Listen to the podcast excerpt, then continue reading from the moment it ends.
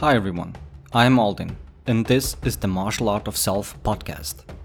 Ever since I was a kid, I've been fascinated by martial arts. The training and philosophy has helped me through difficult times, and I've had this inner itch to explore what more there is to it that can enrich all aspects of my life.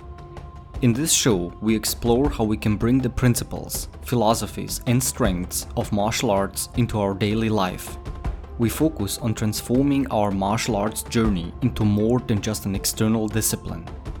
Self understanding, self awareness, self change, and self creation are the themes we aim at.